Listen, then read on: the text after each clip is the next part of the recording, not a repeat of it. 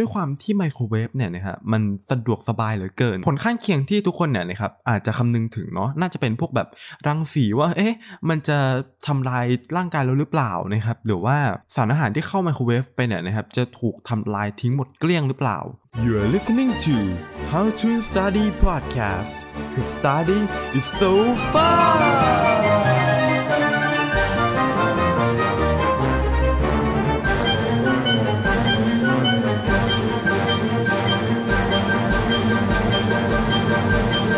สวัสดีคุณผู้ฟังทุกท่านนะครับ ยินดีต้อนรับเข้าสู่ How to Study Podcast กับผมโนเบลนรเศษนะครับ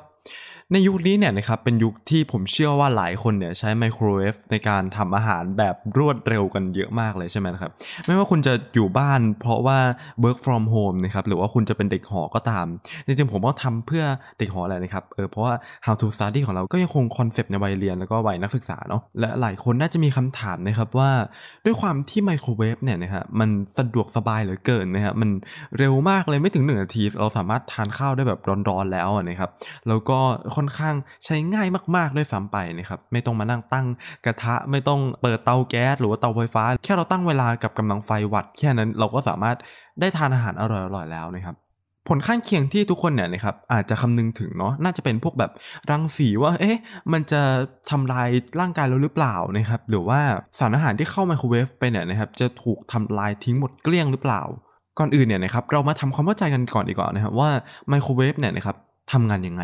แน่นอนครับขึ้นชื่อว่าไมโครเวฟเนี่ยชื่อมันก็บอกแล้วว่ามันผลิตคลื่นอะไรบางอย่างเนาะซึ่งไอ้คลื่นตรงนี้แหละนะครับเราเรียกว่าไมโครเวฟเนาะมันเป็นคลื่นแม่เหล็กไฟฟ้านะครับที่แปลงมาจากพลังงานไฟฟ้านะฮะซึ่งหลักการทำงานของมันค่อนข้างง่ายมากนะครับ พอปล่อยคลื่นแม่เหล็กไฟฟ้าออกมาเนี่ยนะครับคลื่นแม่เหล็กไฟฟ้านี้เนี่ยจะไปกระตุ้นโมเลกุลนะครับที่อยู่ในอาหารให้เกิดการสั่น แน่นอนครับพอโมเลกุลสั่นก็เกิดเป็นความไร้ระเบียบนะฮะแล้วก็ออกมาเป็นพลังงานความร้อนนั่นเองนะครับซึ่งถ้าเกิดให้อธิบายแบบเข้าใจง่ายๆเนี่ยนะฮะก็จะเปรียบเทียบได้กับการที่เราใช้มือของตัวเองเนี่ยนะฮะถูกันไปมาเนาะก็จะเกิดเป็นความร้อนนั่นเองนะครับและด้วยความที่เขากระตุ้นโมเลกุลให้เกิดการสั่นเนี่ยนะครับโมเลกุลที่กระตุ้นยากกับโมเลกุลที่กระตุ้นง่ายเนี่ยก็มีเช่นเดียวกันนะครับโมเลกุลที่กระตุ้นง่ายก็จะเป็นอย่างเช่นน้ำใช่ไหมหรือว่าจะเป็นพวกไขมันเอ่อน้ำตาลต่างๆนะครับถ้าเกิดว่าท่านผู้ฟังใช้ไมโครเวฟแล้วแบบเออลองสังเกตดูเนาะนะครับก็จะเป็นพวกนี้น้ำแบบกระตุ้นง่ายสุดเลยนะครับลองลงมาเป็นพวกแฟตแล้วก็พวกน้ำตาลนะครับทีนี้นะครับเรามาดูดีกว่าว่าไมโครเวฟเนี่ยสามารถทำอันตรายให้กับเราได้หรือเปล่านะครับ พอเราพูดถึงเขาว่ารังสีเนี่ยนะครับเราอาจจะแบบนึกถึงสิ่งที่มันค่อนข้างจะเป็นลบพอสมควรนะฮะแต่แล้วก็ตามนะครับเราพูดถึงไมโครเวฟนะครับเราไม่ได้พูดถึงระเบิดนิวเคลียร์นะครับหรือว่ารังสีที่แบบแผ่แล้วเป็นอันตรายอะไรแบบนั้นนะครับเพราะถ้าเกิดให้นึกภาพกว้างๆเนี่ยนะครับแสงก็ถือเป็นคลื่นแม่เหล็กไฟฟ้าเช่นเดียวกันนะครับ หรือถ้าเกิดเปรียบเทียบอีกอย่างหนึ่งก็เหมือนกับคลื่นที่ออกมาจากโทรศัพท์เราเนี่ยครับแต่ว่าเป็นคลื่นที่แรงกว่าเราเรียก non ionizing radiation นะครับคลื่นตรงนี้เนี่ยนะครับหากว่าโดนเนี่ยก็คงจะปฏิเสธไม่ได้นะครับว่าคงจะมีอันตรายอยู่แล้วนะครับแต่เนื่องจากว่าไมโครเวฟเนี่ยออกแบบมาให้ป้องกันการที่คลื่นเนี่ยล่วนไหลออกมาจากด้านในอยู่แล้วนะครับตรงกระจกหน้าที่เราใช้เปิดปิดเนี่ยนะครับก็จะมีแผ่นแม่เหล็กเนาะที่กันรังสีไม่ให้หลุดรั่วออกมานะครับ แต่อย่างไรก็ตามนะครับสิ่งที่ไม่ควรทำในการใช้ไมโครเวฟคือ เอาหน้าไปเจาะแบบใกล้ๆแบบ 10 เซน5เซนอย่างเงี้ยนะครับเพราะถ้าเกิดสมมติว่ามันรั่วขึ้นมาอาจจะเป็นอันตรายได้เนาะนะครับเพราะฉะนั้นเออก็ควรจะเว้นระยะห่างสัก 30เซนติเมตรอย่างเงี้ยนะครับสมมติว่าเออคุณแบบนั่งใกล้ไมโครเวฟแบบสัก30 เซนขณะที่มันกำลังทำงานอยู่ก็อาจจะไม่ได้มีผลอะไรขนาดนั้น เพราะเป็นที่แน่นอนอยู่แล้วเนาะว่าถ้าเกิดระยะทางมากขึ้นเนี่ยนะครับคลื่นก็จะมีผลแบบลดหวบเลยนะครับผมไม่ชัวร์ว่าเป็นแบบเป็นกำลังสองหรือเปล่านะอันนี้อันนี้ไม่ชัวร์เหมือนกันนะครับเพราะฉะนั้นแล้วถ้าเกิดว่าประตูหรือว่าบานพับของตัวไมโครเวฟเนี่ยนะครับมันดูแบบไม่ค่อยแข็งแรงหรือว่าเหมือนจะเสียแล้วเนี่ยนะครับควรจะเปลี่ยนทันทีนะฮะไม่งั้นมันอาจจะส่งผลต่อชีวิตของคุณได้เนาะนะครับอย่างไรก็ตามนะครับมีอีกข้อหนึ่งที่เราควรจะระวังนะครับนั่นก็คือวัตถุที่เราใส่เข้าไปในไมโครเวฟนะครับบางคนอาจจะไม่ได้สังเกตตรงส่วนนี้สักเท่าไหร่เนาะ แต่เราน่าจะรู้กันอยู่แล้วเนาะว่าพลาสติกเนี่ยไม่ควรจะนำเข้าไมโครเวฟนะครับ ถ้าเกิดสังเกตง่ายๆเลยว่าพลาสติกไหนเนี่ยที่สามารถเข้าไมโครเวฟได้เนี่ยนะครับ ให้ลองสังเกตดูคือเอ่อบอกเลยว่าบรรจุภัณฑ์ที่เป็นพลาสติกที่แบบเขารู้ว่าเราจะนำมาใส่อาหารเนี่ยนะครับเขาจะมีเขียนไว้เป็นสัญลักษณ์บอกตลอดนะครับสัญลักษณ์ที่สามารถสังเกตได้ก็มีหลักๆอยู่ 2 อันนะครับสัญลักษณ์แรกก็จะเป็นรูปของแบบเหมือนกับคลื่นนะครับทับกันทั้งหมด 3 ชั้น หรือบางทีเขาก็ให้มาเป็นรูปไมโครเวฟเลยอย่างเงี้ยนะซึ่งมันก็จะเป็นแบบสัญลักษณ์คลื่นปกติเลยนะครับ เหมือนกับคลื่นน้ำทะเลก็ได้เนาะเออนะครับเวลาเราวาดรูปตอนเด็กๆอะไรอย่างงี้ แต่อีกสัญลักษณ์หนึ่งนะครับที่ค่อนข้างชัดเจนกว่าก็คือจะเป็นสัญลักษณ์ที่เหมือนกับรีไซเคิลนะครับเป็นสามเหลี่ยม แล้วก็มีเลข 5 อยู่ตรงกลางนะฮะอันเนี้ยนะครับก็เป็นสัญลักษณ์ 2 อันที่แน่นอนว่าใส่ไมโครเวฟได้และปลอดภัยนะครับซึ่งหากว่าคุณแบบพลาดเนี่ยนะครับไม่ได้ดูก่อนหรือว่าอะไรเงี้ยมันจะมีผลเสียยังไงใช่ไหมผลเสียก็จะมีอย่างเช่น โรคมะเร็งนะครับหรือว่าโรคที่เกี่ยวกับต่อมไทรอยนะครับโรคอ้วนต่างๆเนาะ ซึ่งอันนี้จริงๆก็มีงานวิจัยรองรับหมดนะครับเออที่ผมพูดมาแทบทุกประโยคเนี่ยนะฮะเพราะฉะนั้นก็หมดหัวได้เลยนะครับ ว่านี่จะเป็นข้อมูลปลอมอะไรหรือเปล่านะครับเพราะแบบคนที่มาทดลองหรือว่ามาศึกษาวิจัยเรื่องนี้แต่ละคนเนี่ยก็เป็นคนที่เชื่อถือได้พอสมควรเลยนะครับ แล้วก็ต่อไปนะครับเรามาดูดีกว่าว่า การใช้ไมโครเวฟมีผลยังไงต่อสารอาหารที่อยู่ในอาหารนั้นๆนะฮะต้องพูดให้ฉุกคิดกันก่อนนะครับว่าจริง ๆแล้วเนี่ย ทุกการทำอาหารเนี่ยนะฮะการประกอบอาหารทุกอย่างเลยเนี่ยนะครับมีผลต่อสารอาหารในอาหารเสมอนะครับเอออย่างเช่นนะครับการทอดเอ่อการต้มการอะไรพวกนี้เนี่ยนะครับอุณหภูมินะครับเอ่อเวลาที่ใช้ในการต้มเวลาที่ใช้ในการแบบให้อุณหภูมิสูงๆเข้าไปเนี่ยนะครับแล้วก็วิธีในการทำมีผลหมด ซึ่งถ้าเกิดเอาหลักๆ แล้วเนี่ยนะครับช่วงเวลาที่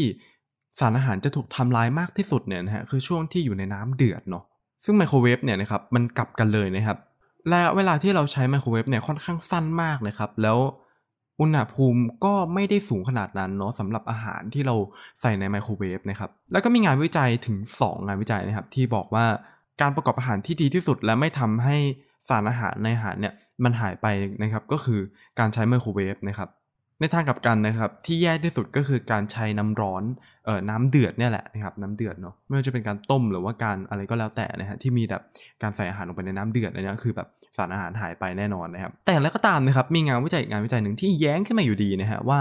การที่เราเนี่ยนะครับนำหัวหอมเนี่ยเข้าไปใส่ในเตาไมโครเวฟเนี่ยเพียงแค่1นาทีนะครับ ไมโครเวฟจะทำลายสารที่ป้องกันโรคมะเร็งได้เนาะซึ่งถ้าเกิดว่าเทียบเป็นแบบอื่นเนี่ยก็ใช้เวลาถึง 45 นาทีเลยนะครับเออคือไมโครเวฟใช้เวลาแค่ 1 นาทีทำลายได้แล้ว แต่อันอื่นใช้เวลาประมาณ 45 นาทีนะฮะอะไรอีกอันหนึ่งนะครับเขาเอาบรอกโคลีเนี่ยนะครับไปทำโดยการใช้ไมโครเวฟเช่นเดียวกันนะครับปรากฏว่าการใช้ไมโครเวฟเนี่ยนะครับทำลายสาร antioxidant หรือว่าฟลาโวนอยด์ในบรอกโคลีเนี่ยไปถึง 97%นะฮะ ในขณะที่การต้มเนี่ยทำลายไปแค่ 66%ก็ยังเป็นข้อมูลที่ย้อนแย้งกันอยู่ดีนะครับ เราอาจจะต้องมาหากันตรงกลางว่า มีสารอาหารไหนบ้างที่มีผลต่อไมโครเวฟหรือว่าต่อการต้ม หรือว่าสารอาหารไหนบ้างที่มีผลต่อการต้มต่อการไมโครเวฟอะไรพวกนี้เนาะนะครับในนี้ก็คิดว่าในอนาคตเขาก็จะมีงานวิจัยพวกนี้ออกมารองรับเรื่อยๆนะครับและสักวันหนึ่งน่าจะมีคนสรุปให้เราว่า จริง ๆ แล้วเนี่ยอันไหนเหมาะกับอะไรอันไหนเหมาะกับอะไรอันไหนไม่เหมาะกับอะไรประมาณนี้เนาะ และอย่างสุดท้ายนะครับที่อยากจะเตือนไว้นิดนึงนะครับก็คือน้ำนมของมนุษย์นะครับห้ามใส่ไมโครเวฟเนาะเพราะว่าการที่นำน้ำนมเนี่ยนะครับเข้าใส่ในไมโครเวฟเนี่ยนะจะทำลายพวก antibacterial agent นะครับซึ่งก็เหมือนกับเป็นพวกภูมิคุ้มกันอะไรอย่างเงี้ยเนาะที่แบบแม่ให้กับลูกผ่านทางน้ำนมก็จะถูกทำลายหมดเลย เพราะฉะนั้นไม่ควรใช้กับไมโครเวฟนะครับ แล้วก็ข้อสุดท้ายนะครับ อันนี้เสริมให้นิดนึงแล้วกันนะฮะเพราะผมคิดว่าน่าจะมีคนที่ตั้งคำถามแบบนี้อยู่เหมือนกัน ก็คือว่าการที่เราเนี่ยนะครับทำประกอบอาหารในไมโครเวฟเนี่ยช่วยที่จะลดพวกแบคทีเรียหรือว่าไวรัสต่างๆ หรือเปล่านะครับอย่างที่ผมเน้นย้ำไปหลายรอบมากๆนะครับว่าไมโครเวฟเนี่ยใช้เวลาที่สั้นมากและอุณหภูมิที่ต่ำนะครับ เพราะฉะนั้นตัวนี้เนี่ยถ้าเกิดว่าคุณต้องการที่จะทำลายฆ่าเชื้อพวกแบคทีเรียต่างๆ ในไมโครเวฟเนี่ยอาจจะไม่ใช่ตัวเลือกที่ดีสักเท่าไหร่นักนะครับผมเคยพูดเรื่องนี้แบบ แตะนิดหน่อยนะครับ ตอน episode ก่อนแบบประมาณ 10 กว่านะครับเกี่ยวกับเรื่องของความสกปรกในโรงอาหารเนาะซึ่งมันก็เป็นหลักการเดียวกันเลยกับการที่เราเนี่ยนะครับนำช้อนไปจิ้มในน้ำที่ไม่เดือดนะฮะในโรงอาหารเนี่ยนะครับแทนที่เราจะสามารถทำลายเชื้อโรคได้มันก็เป็นเชื้อโรคที่อยู่ในนั้นที่มาติดช้อนเราอย่างเงี้ยเนาะนะครับเช่นเดียวกันนะครับ การที่คุณคิดว่าคุณจะสามารถฆ่าแบคทีเรียฆ่าไวรัสต่างๆ ได้ โดยการนำไปอุ่นกับไมโครเวฟเนี่ยนะฮะอาจจะไม่ได้ช่วยอะไรขนาดนั้นเลยด้วยซ้ำไปนะครับ โอเคนะครับผมมาสรุปกันดีกว่านะครับไมโครเวฟเนี่ยนะครับเปลี่ยนพลังงานไฟฟ้าเป็นเครื่องแม่เหล็กไฟฟ้าไปทำให้โมเลกุลสั่นเพื่อที่ให้ความร้อนกับอาหารพวกนั้นนะครับและถ้าหากว่าคุณอยากใช้ไมโครเวฟแบบปลอดภัยเนี่ยนะครับควรจะอยู่ห่างจากมันสัก 30เซนติเมตรนะครับถ้าหากว่าบานพับหรือว่าประตูของไมโครเวฟเนี่ยนะฮะเกิดเสียขึ้นมาหรือว่าดูเหมือนจะกันเลยไม่ค่อยได้แล้วเนี่ยนะฮะก็ควรจะเปลี่ยนดีกว่า ไม่ควรจะเสี่ยงใช้ต่อไปนะครับ แล้วก็อย่าลืมเช็คด้วยนะครับว่าผลิตภัณฑ์ที่เป็นพลาสติกของคุณเนี่ยนะครับมีสามเหลี่ยมแล้วก็เลข5ตรงกลางหรือเปล่านะครับหรือว่ามีสัญลักษณ์ที่คล้ายกับคลื่นหรือเปล่านะครับถ้าเกิดไม่มีเนี่ยก็ไม่ควรอุ่นเนาะเพราะมีความเสี่ยงนะครับที่จะก่อโรคมะเร็งนะครับหรือว่าจะเป็นโรคที่เกี่ยวกับต่อมไทรอยหรือว่าโรคอ้วนได้นะครับหากคุณต้องการที่จะฆ่าพวกเชื้อแบคทีเรียเนี่ยนะครับการที่นำมาอุ่นในไมโครเวฟเนี่ยอาจจะไม่ค่อยเหมาะสมสักเท่าไหร่นะครับเพราะว่ามีความร้อนแล้วก็ใช้เวลาน้อยมากๆนะครับและอย่างสุดท้ายนะฮะการที่คุณจะใช้ไมโครเวฟเนี่ยนะครับแล้ว หวังว่าสารอาหารจะไม่หายไปเนี่ยนะครับ อันนี้เราต้องมาดูนะครับว่ามันเป็นอาหารชนิดไหนนะครับเอออาจจะต้องไปรีเสิร์ชเพิ่มอีกทีหนึ่งนะครับหรือว่าก็ไม่ต้องเครียดหรอกใช้ไปเถอะนะครับ ถ้าเกิดว่ามันไม่ใช่อาหารที่เป็น nutrition food แบบเอออาหารคลีนหรือว่าอะไรพวกนี้เนาะเพราะส่วนใหญ่อาหารที่เราใช้ไมโครเวฟอุ่นเนี่ยนะฮะก็จะเป็นพวกอาหารจากร้านสะดวกซื้อต่างๆอะไรพวกนี้มากกว่านะครับโอเคนะครับผมใน episode นี้ก็ต้องขอตัวลากันไปก่อนนะครับ เจอกันใหม่ใน episode หน้าทุกวันอังคารและทุก streaming platform ที่คุณฟังพอดแคสต์นะครับ เจอกัน